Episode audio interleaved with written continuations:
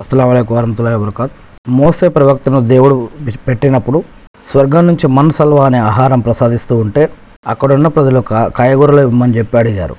ఆ సంఘటన కురాన్లో రెండో అధ్యాయం అరవై ఒకటో వాక్యంలో. జ్ఞాపకం ఉంచుకోండి ఓ మూస ఒకే రకమైన తిండిని మేము అస్సలు సహించం. అందులో భూమిలో పండే ఆకుకూరలు దోసకాయలు గోధుమలు పప్పు దినుసులు ఉల్లిపాయలు ప్రసాదించమని నీ ప్రభువును ప్రార్థించాలని మీరు డిమాండ్ చేసినప్పుడు అతను ఇలా అన్నాడు. మీకు దేవుడు గొప్ప ఆహారం ఇస్తుంటే దానికి బదులుగా తక్కువ రకమైన ఆహారాన్ని కోరుకుంటున్నారు ఎందుకు? సరే ఏదైనా సరే పట్టణానికి వెళ్ళండి. అక్కడ మీరు కోరుకున్నవన్నీ లభిస్తాయి.